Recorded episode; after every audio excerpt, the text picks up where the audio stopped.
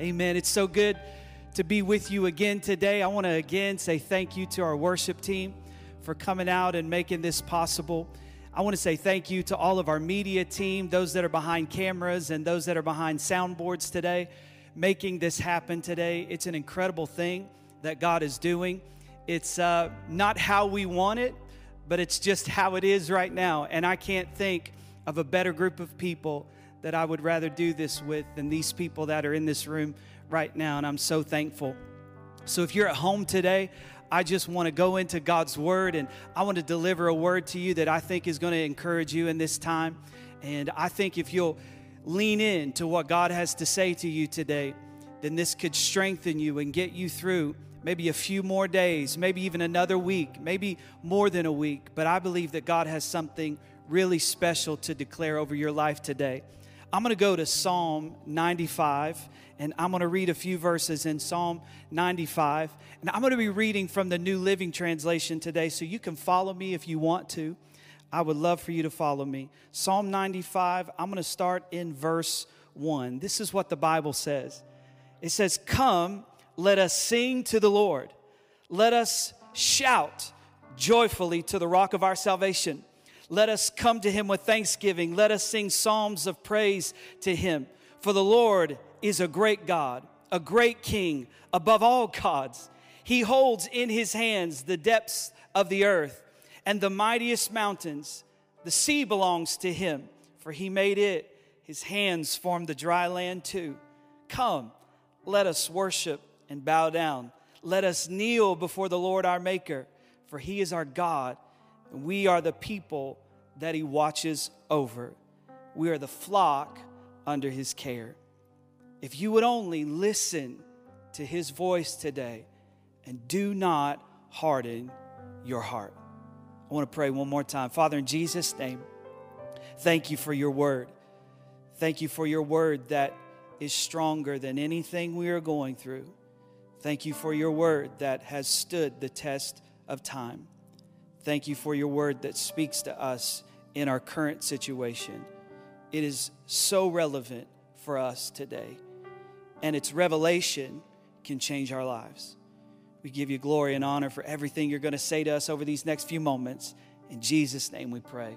Everybody said, Amen. I love worship. I love to worship.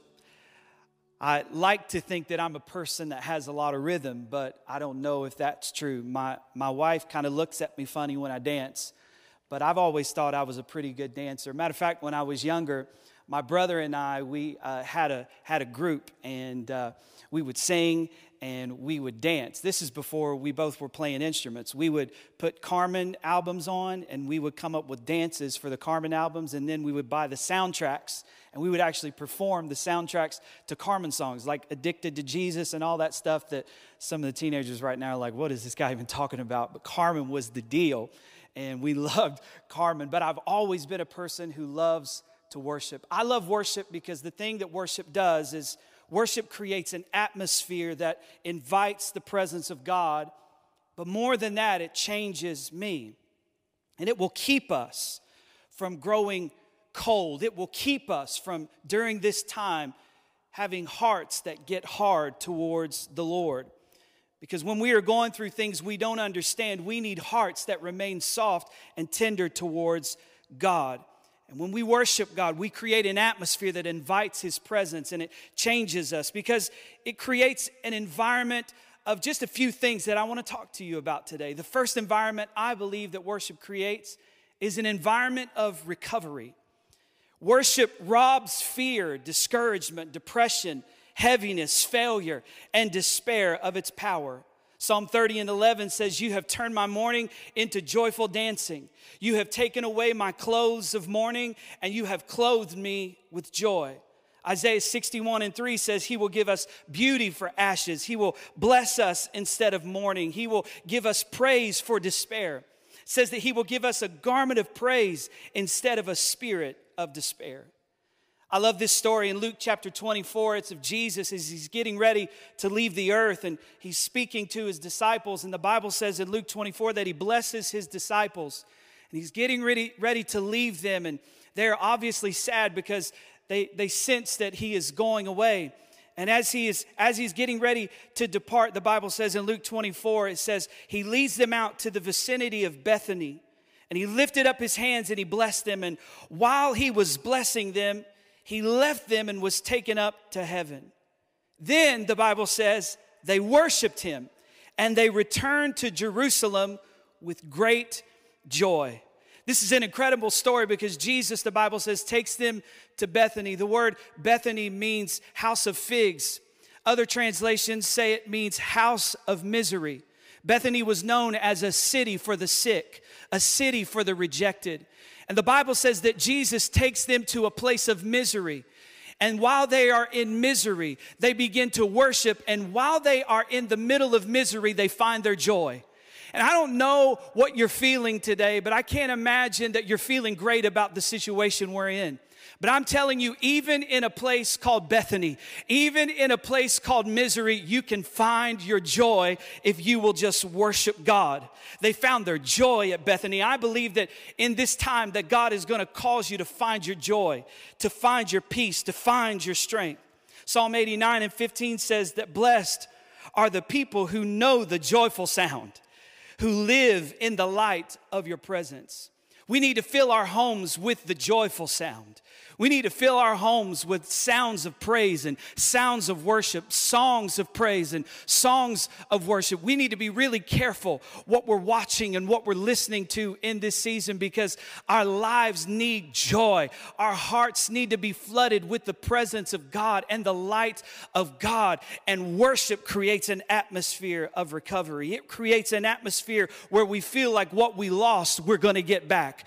I don't know when it's coming back, but I'm telling you, by the Spirit of God, it is coming back.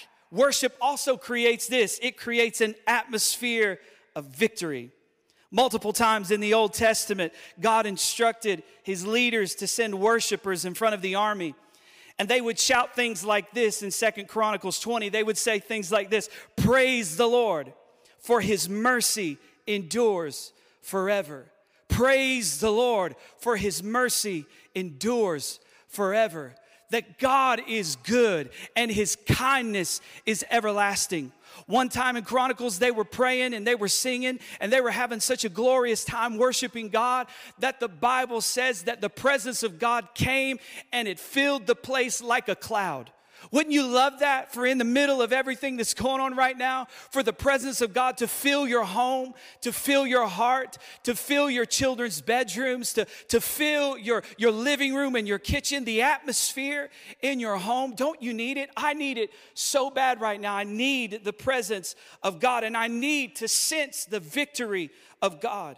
I feel like in this time that God has been speaking this same verse over and over to me in Colossians 2 and 15, where the Bible says that, that Jesus disarmed principalities and powers, and he made a public spectacle of them, triumphing over them in it. I believe that during this time, God wants to make a public spectacle of your enemy. God wants to disarm this disease and sickness. And God wants to show us that He has power over sickness, power over death, power over everything that tries to exalt its name against the knowledge of God. You see, you've got two choices when you're in quarantine. And we haven't been there very long, but man, I feel like I've been there a minute but we've got two choices while we're in this season of life.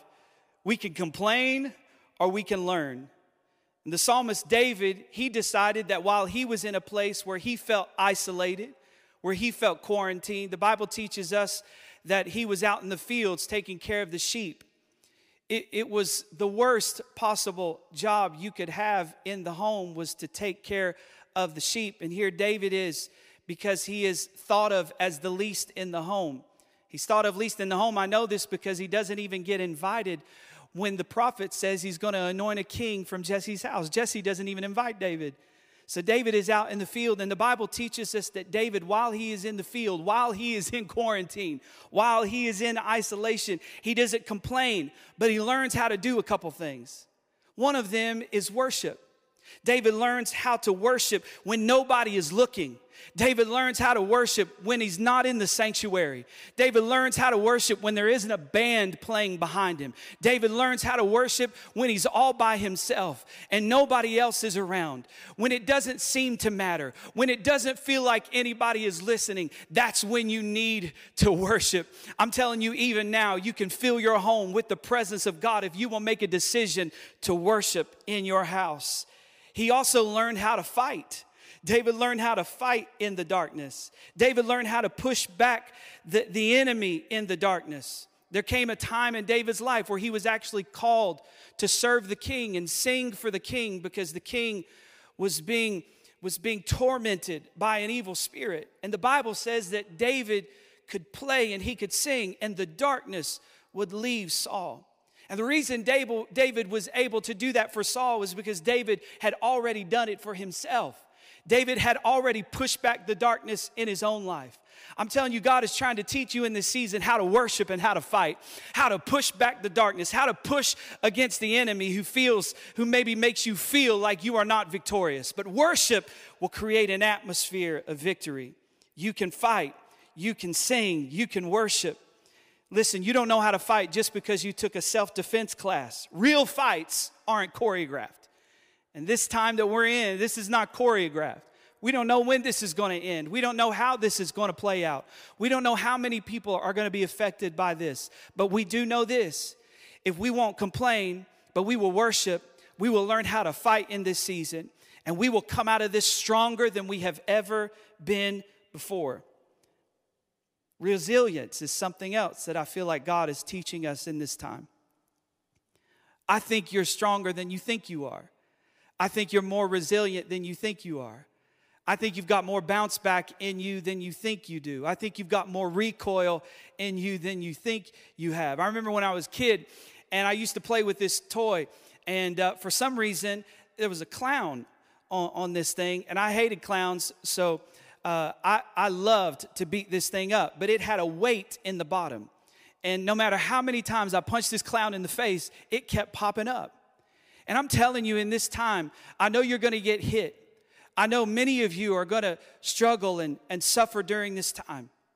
It's just going to happen to many people. Already, people are losing jobs. Already, people are getting punched. Already, people are getting knocked down. But I, I sense the Spirit of the Lord saying to you today, that you are more resilient than you think you are. There's more bounce back in you than you think you have. You might get knocked down, but you will rise again. The Bible says that a righteous man falls seven times, but he doesn't stay there, he gets back up. And I believe that no matter what happens to you in the season, you are going to get back up. Third thing I think this that we the environment that we create in this time we create an environment when we worship of healing. We create an environment of healing. The Bible says that the kingdom of God really is, is demonstrated by signs and wonders. Paul writes to us in 1 Corinthians chapter 2 and verse 4, he says, he says his, his speech was not driven uh, by persuasive words or, or human wisdom, but in demonstration of the Spirit and in power. Man, when you begin to worship, you begin to create an atmosphere in your home, and the presence of God begins to fill whatever room you're in, whatever car you're in, wherever you find yourself, and the presence of God comes in. He's there to heal you, to, to restore, and to set you free. When Jesus ministered, the Bible tells us that in Luke chapter 6, it tells us that multitudes clamored to touch him because healing power went out from him. I'm telling you, when the presence of God comes in a room, Anything is possible. Anything can happen. And when you worship, you invite His presence into the room, and God can heal you, and God can touch you, and God can sustain you, and God can do something in your life because everything you need from Him is in Him. And when He comes into the room, that power that you need, that salvation that you need, that deliverance that you need, it's already in Him power went out from him. And I just feel like during this time, you're going to experience moments where power goes out of God and into you, into your home, into your family, into your life. I believe that with all of my heart. You will, you will know in your home what kind of environment you're cultivating. You will know when, when healing breaks loose in your house. And miracles start to break loose in your house and your kids begin to sing songs of deliverance and they begin to pray for one another. I'm believing for times when you just are listening down and maybe your basement or you're listening into your kids' rooms and your kids are in there praying back this sickness, praying for people to be healed, praying for your family to be delivered, praying for your job to be sustained, praying for God to find and help you discover other sources of income and praying for God's favor to be on your house. I believe believe that with all of my heart. God, when He shows up, when He comes into the room, He changes everything. I love this verse in Ezekiel chapter 46. Ezekiel 46 and 9, it says this It says, But when the people come in through the north gateway to worship the Lord during the religious festivals, they must leave by the south gateway. And those who entered through the south gateway must leave by the north gateway. They must never leave by the same gateway they came in, but must always use the opposite gateway. I love this because this is telling me that when I come in to worship God, when I make a decision to worship God, that I never leave the same way I came in. I'm believing this morning that as you are experiencing these, these worship songs and as you're listening to this message, that God is doing something in your life and you aren't going to end this broadcast the same way you walked into this broadcast. I believe that God is doing something even now. Maybe you just need to go ahead and throw your hands up in your room. Maybe you need to go ahead and put your hands together and give God some praise right now in your room because He is turning things around. I believe it. I believe another environment we create with worship is an environment of clarity. I think we need clarity more now than ever. In 2 Kings chapter 3 and verse 15, the Bible says that the king Jehoshaphat, he, he needed a word from the Lord. He needed to hear from God. The Bible says that they were looking for a prophet, someone in the land who was in tune with what God was saying was hearing from heaven and God was speaking to them. And the Bible says that someone spoke up and said, There's, there's a prophet that, that the Lord is speaking to. His name is Elisha. He used to serve Elijah. I believe that the word of the Lord is in his mouth. Well, they go and they get Elisha. And when, when Elisha gets there, the Bible says that Elisha, because the situation is pretty overwhelming, and they're looking at him like, What's God saying? What, what's God saying? And, and, and he's a little confused. And the Bible says so. So he calls for someone who can play an instrument. And as soon as that person comes and begins to play the instrument, the Bible says that the hand of the Lord started to rest on Elisha and he began to declare the word of God. I'm believing that during this time, as you worship, God's gonna give you clarity for your family. God's gonna give you strategy for your family. God's going to give you ideas for your family. God wants to not only meet you in your home and meet you with His presence, but He also wants to, to sustain you with ideas. He wants to sustain you with clever thought, with imaginative ways to, to be able to make it through this. I believe that God wants to speak clarity. I believe that God wants to speak clearly into your life. I believe He loves you that much. And man, if you would just worship him, if you would just bow your heart before him, come, let us worship. He's our king, he's our maker.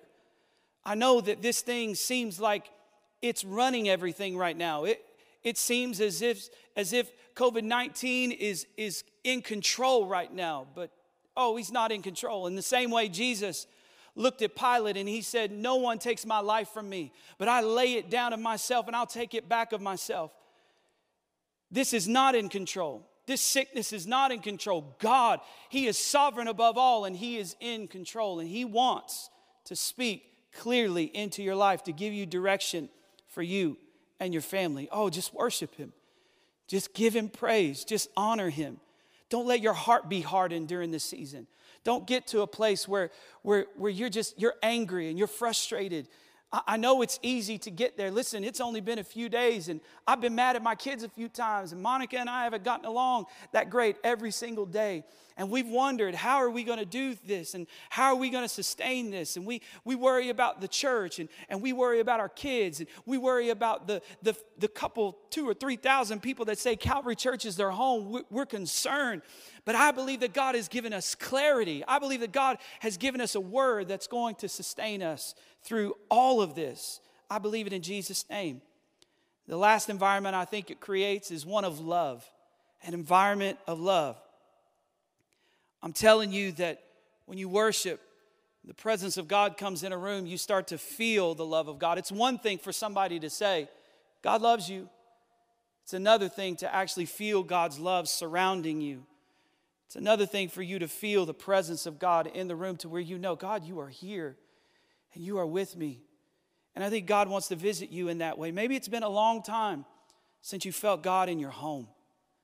Maybe it's been a long time since you felt God in your prayer life. Maybe it's been a long time since you felt God while you were reading the Bible. Maybe it's been a while since you've really recognized that the presence of the Lord was really with you. And I believe that worship can create that atmosphere for you again. I believe that as you worship, you will sense the love of God that loves you no matter what. This isn't happening to us because God doesn't love us. This is happening because we live in a fallen world. It's a part of living in a fallen world. There's disease, there's sickness. It rains on the just and the unjust. That just means that bad things happen to good people and good things happen to bad people. That doesn't mean God doesn't love us. None of this means that God has abandoned us. I'm telling you, God is for us and He is going to get glory out of this situation. And you are going to feel His, His love over these next few weeks like you have never felt His love before. You are going to feel His nearness over these next few weeks like you have never felt before. And you're saying, but Robbie, my heart is broken. Good, because that means that God is nearer than He's ever been before. The Bible says that He's near the brokenhearted. I'm not happy that you're broken. But I want you to understand something. Just because you're broken doesn't mean you're abandoned. God, He is with you and He loves you. And watch this if, if God doesn't keep us from something, what does that mean? That means that God is going to give us the grace to walk through it. And He is empowering us right now. No matter who you are, where you are, God is empowering you right now to walk through this. And His love is coming near to you, and His presence is coming near to you. I want to read this scripture in Zephaniah chapter 3, one of my favorite verses of, of all time.